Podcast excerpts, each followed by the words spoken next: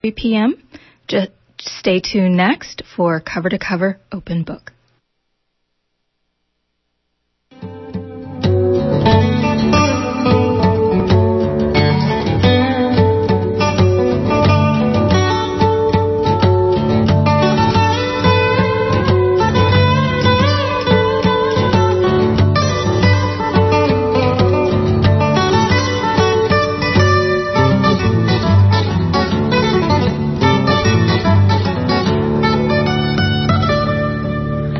Afternoon and welcome to Open Book, Friday's edition of Cover to Cover.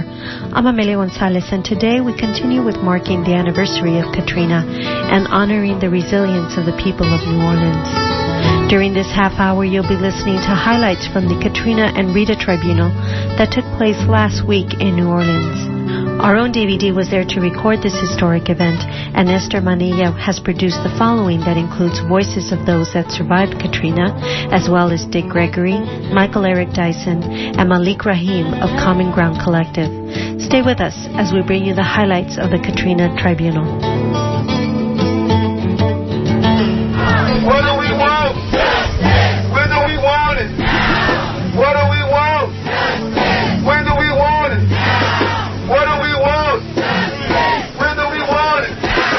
Davey D hanging out with you this afternoon. We are still here, New Orleans.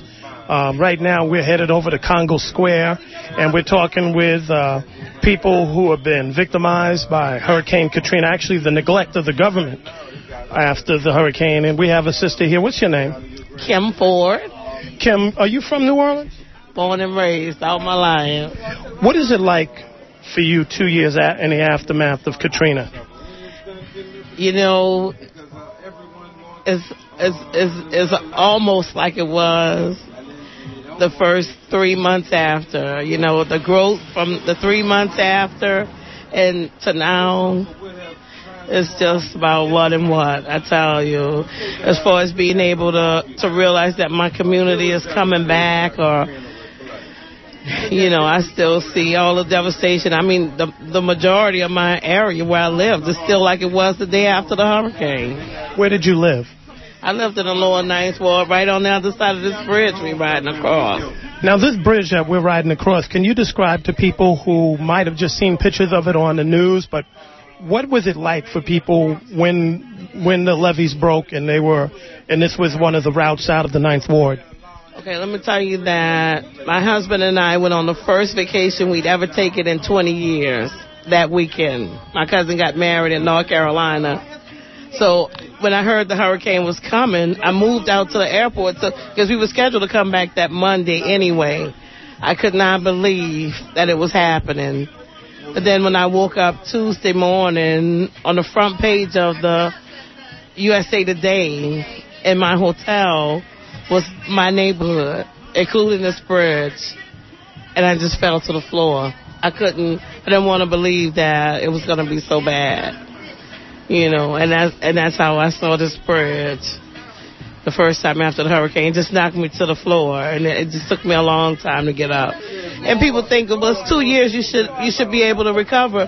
My whole city should be able to recover in two years. I agree, but it hasn't happened. And as Americans, we have to be aware of what's happening because just like it happened to this beautiful and thriving community, it could happen to somebody else. It could happen to yours. Anytime it could happen. And then what's gonna was nobody should have to go through this. Well, I appreciate you. I appreciate you talking with us this morning. Um, is there anything that you would like to let the people who are listening know that they should understand about New Orleans that might not be coming across on the, the news? They ain't doing nothing to help support us.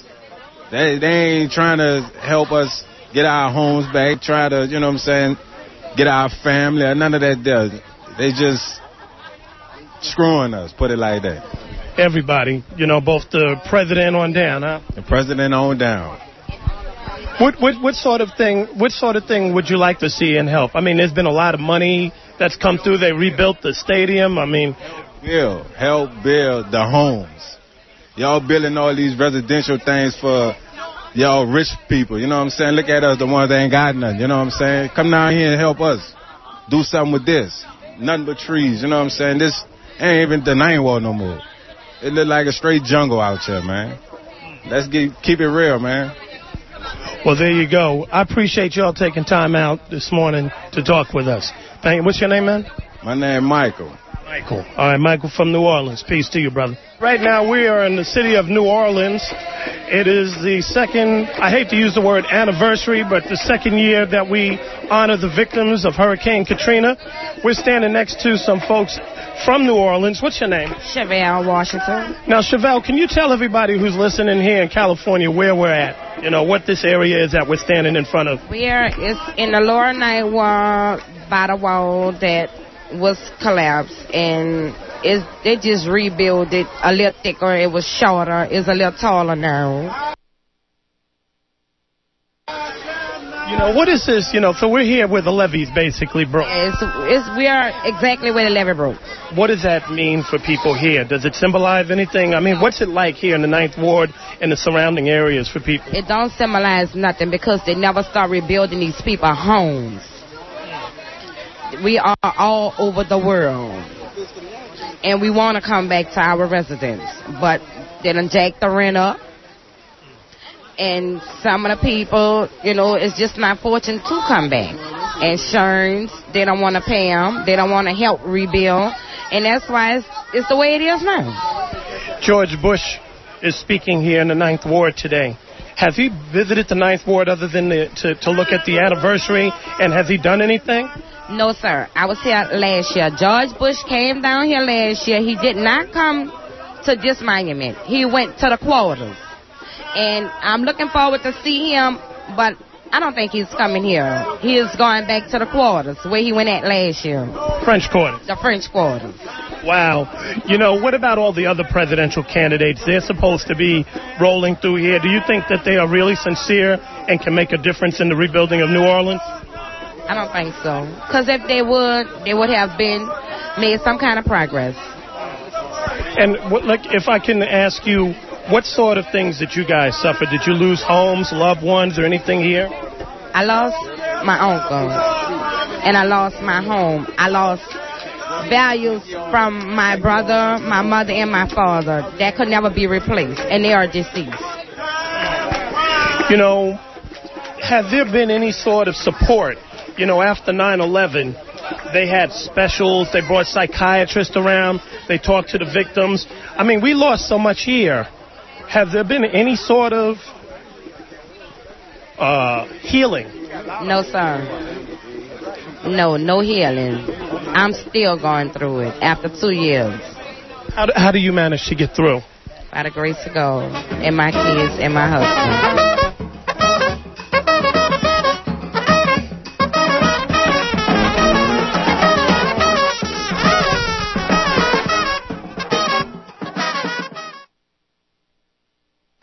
Uh, Congressman Cynthia McKinney. Give her a warm welcome.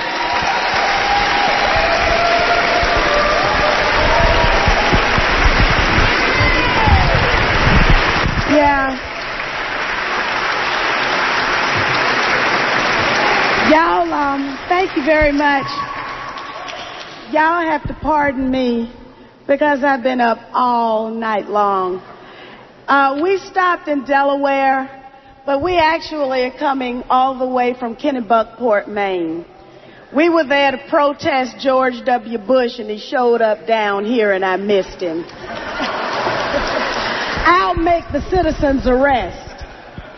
I would just like to say um, a welcome to all of the international guests who are here. I am pleased to have been asked to join the others as a co convener of uh, the tribunal. We are here because we want justice. We can't find it at home, so we have to go into the international arena to get justice. But it doesn't matter where we have to go, we will remain undeterred. Our backs are not ever going to bend. We're going to find our justice. It's a shame that George Bush would come down here for photo ops, and I don't think it's an accident that Nancy Pelosi showed up the very week after the launching of the tribunal.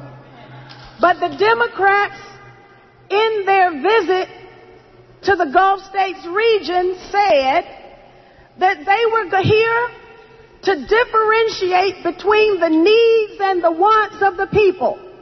Well, I didn't see them making any differentiation with Halliburton or the Carlyle Group or money for the war or even on impeachment. So why is it that we have to have our needs and wants differentiated from them? Well, at some point we're going to have a message specifically for them. Hopefully it'll be in November of 08. But at any rate, I know that we are all here to take care of the important business. And that is to receive the evidence, the testimony from the survivors, and to have the lawyers who are internationally renowned do what lawyers do and prepare a dossier so we can have litigation in the international courts. We are going to hold this government accountable for what it did and did not do.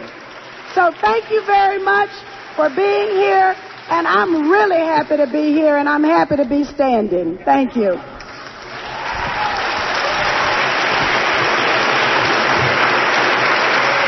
Davey D hanging out with you this afternoon. We are here at the Big Day of Presence rally here um, at the Convention Center in New Orleans. We came across a legend, somebody who has a lot of insight. We want to get some of his wisdom. We're talking about the one and only Mr. Dick Gregory. How are you doing, sir? Well, I'm fantastic. Thank you, and God bless you and the family. And just a, it's just a lovely day to be here. It's lovely, but it's also kind of bittersweet, I would imagine. I mean, two years after the worst disaster this country has faced, what do you think about the recovery efforts? What do you think about the spirit of the people? Surprised, as long as black folks and poor folks been in America, it's like you believe he was once good and then he got bad. He never been no good when it comes to poor folks and black folks. I mean, we live in a country that when you talk about if we could all work and make this a humane society, but in America, when you think humane society, you think animals. You, we keep getting signals, and we're the one that keep looking the other way. A bridge collapsed in, in Minnesota, and in two days, they personally hand carried $200 million to them. So what's this game about? It's interesting that you point that out. I often play excerpts from a speech that you gave off of one of your albums where you talk about that. Uh, you talk about that we have to think, and you also talk about how this country likes to shove democracy down people's throats. It's kind of interesting. I think you did the speech maybe in like in the 70s, and here we are 30, 40 years later. Things haven't changed. So how come we haven't learned these lessons that you seem to have been talking about for so long? Well, there's something about a slave mentality that you hate to admit that somebody else controls your fate and destiny when you're under the illusion that you live in a free democratic society. If you go back and look at Daddy Bush, he was president for four years. Then Clinton came in for eight. It's 12 years. And Baby Bush come in for eight. That's 20 years. And if Hillary win, that's two families and dominated this country for damn near 30 years. And Americans, black and white, is too stupid to understand what a dynasty. But if it happened in the Philippines, we could see it and understand it. And we would also send troops over there too. So what do you think we should do? Other than taking the blinders off, what are some practical steps? Two years after Katrina, what would you tell poor folks, black folks to do from this moment on? Well, every time I see somebody with a platform to talk about it, they never mention racism. you know, they dance all around that.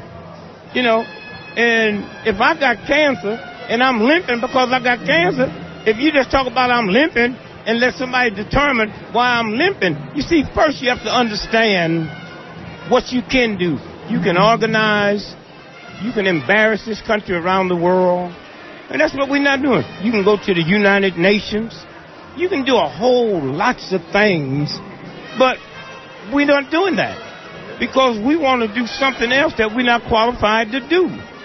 We can go every time they shoot up a, a rocket. We can have groups there and embarrass them all over the world. And so consequently, we got to come up with a strategy. We know that if something happened on Mars today, and we got a message that a town had blowed up, and the Martians is, is saying, yeah, we here. We couldn't get there fast enough, man. You know, let me ask you, there, there are a lot of people that are on the ground running. There are a lot of people here that have been self-sufficient. They weren't at the table today. I didn't see common ground and all those people here at the Day of Presence.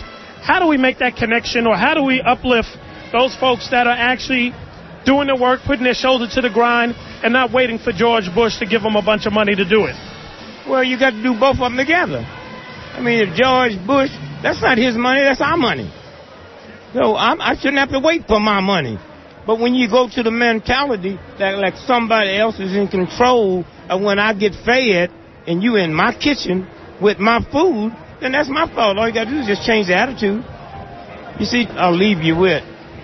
Remember a butterfly. It's very beautiful, very fragile, but it can fly all the way across the Atlantic Ocean and all the way across the Pacific Ocean, but the bald eagle can't make that trip. That little butterfly.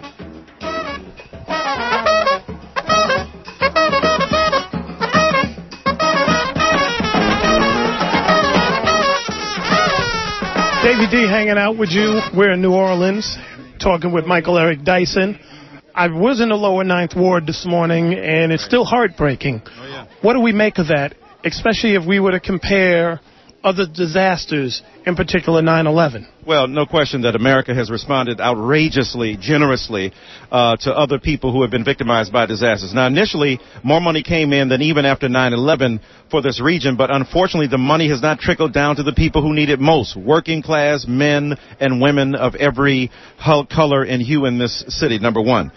Number two, what it suggests is that the federal government has not done its responsible deed of accountability for those who have been victimized. Thirdly, it means that what we're doing is handicapping uh, an entire generation of people who will be left behind, especially the young people. Their infrastructure of education is dilapidated. We're not doing the right thing there. Fourthly, why can't we appoint a czar to overlook the recovery of New Orleans uh, at the behest of the federal government and the executive branch? And finally, what it says is that those of us who are privileged African Americans and others must come here, show up, and help rebuild this city, not only by brick by brick and mortar by mortar, but to also raise awareness to those who are outside this place that we need to come here and be identified with with the people who are here? Now, I was at a rally and I noticed there were a number of people there, people like uh, Malik Rahim and so many folks from the Hurricane uh, Relief Fund and all that, right. that have been on the ground running, and they're people that we stayed in contact. Why aren't they sitting at this table, so to speak? And yeah. and what's the dialogue between the type of work that uh, organizations like Common Ground are doing right. versus you know the you know the elected officials and folks that we see here? No doubt. Well, you know what? Uh, we met with uh, Malik Rahim, a great brother, and Common Ground. Susan Taylor and I, when we came here during the Essence Festival, had a tour, sat down and met with them, talked to them, forged connections, and tried to forge a relationship between the mayor's office and Common Ground, suggesting that Common Ground was a critical linchpin in the recovery efforts of everyday people working for themselves, out of the limelight, without political support, and yet doing their thing. They are just as critical and as necessary as the public officials who gather here today in their efforts to rebuild the city. But uh, make no mistake, our identification with them is strong. Our insistence that they be part of the process is strong. And all during the day, this is but one part of a grander scheme to try to put all hands uh, uh, on board, on deck, to make sure that this situation is addressed. There you go. Dr. Michael Eric Dyson dropping bombs for us. We appreciate it. We are here, New Orleans. We're standing way before the levees broke, when the levees broke, and he's still on the ground. We're talking about Malik Rahim. How you doing, sir? Oh, all right, my brother. It's an honor to be on your show. Let me ask you, what's it been like for you over the past two years? It's been uh, the worst time and the best time of my life. Uh, it's given me the opportunity to, uh, to see some individuals from all over the, the world to come down and uh, do remarkable deeds in the rebuilding of this uh, great city. At Common Ground, we have now served almost 180,000 people in direct services. The other thing we heard about, especially in a place like California, is black-brown tensions and uh, the situation with uh, immigrant workers coming in. How has that fared out? How do we put that in perspective? What is that about? Well, I'm going to tell you, if uh, If I don't want you to really see who's kicking you, and I'm gonna give, I'm gonna put all kind of smoke screens in front of you. If I could get you as a people to say that it's the immigrants' fault, and then uh, you get to the immigrants and you tell them you better watch them old crazy niggas, you dig? Uh, then then no no one can see who is the real enemy, and that's the powers that be that's exploiting us all. That plantation mentality is still going on here, and they understand this. They they put ads in the papers telling, uh, promising these immigrants uh, these high-paying jobs here, but they're not getting them. And then as for here, right at the Desire, Desire was the largest African American housing project in the city. You go back there and see who's doing the building. It's immigrant workers. They're not getting paid the prevailing wage. They're not getting uh, the fringe benefits that federal law demands that they're supposed to have. And they're definitely not hiring or training people from our community, you know. And this is what's going on. I mean, uh, just Friday, uh, we was evicted out of St. Mary's uh, school. We, you guys? Oh yes, we had been in that school for a year and a half. Friday, uh, the priest came to us and told us to get out. Gave us until the day to get out. Yeah. That's because of the series of events that we had planned at the school. You know. Uh, What did you have planned? Well, one, we was going to show a documentary that was done by a Danish filmmaker called Welcome to New Orleans that exposed the racism, that exposed uh, some of these white vigilantes that equated uh, uh, shooting and murdering African Americans as hunting pheasants. You all were giving that away for free? Oh yes. That's still so. That's what I got today then. Yeah, yeah. We want as many people as possible to see what uh, what was allowed here. And see, and that's the part of it that make me so unforgiving with certain individuals.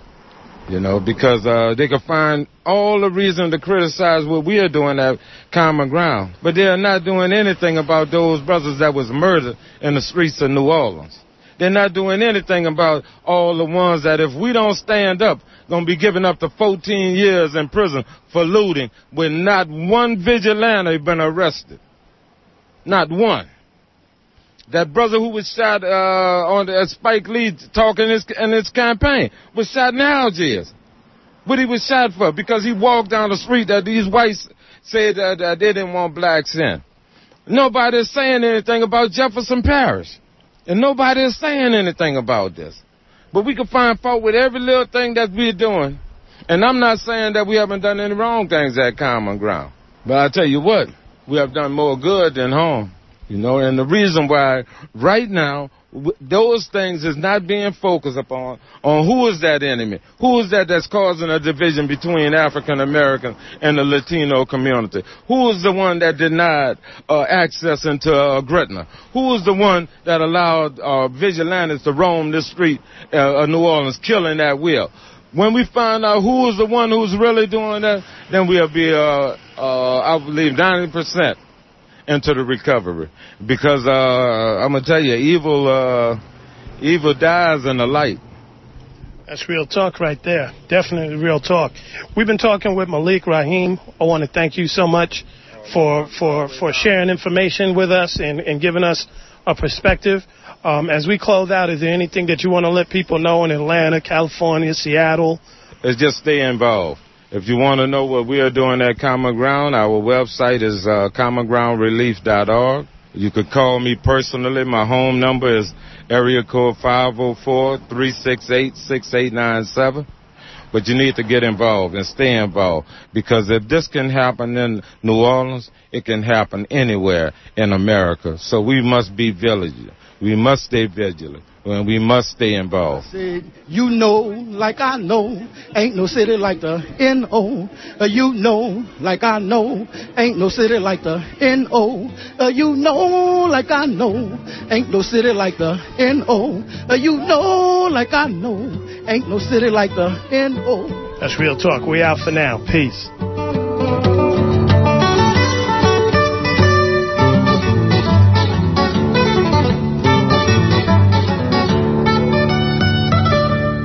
You've been listening to highlights of the Katrina and Rita Tribunal, Truth Crushed to Earth Will Rise, that took place last week in New Orleans and was recorded by Davey D and produced by Esther Manilla. The voices you heard included survivors of Katrina, as well as Dick Gregory, Michael Eric Dyson, and Malik Rahim of Common Ground Collective. To find out more about this organization, you can go to www.commongroundrelief.org. With Erica Bridgman at the controls, I'm Amelia Gonzalez. Thanks for listening.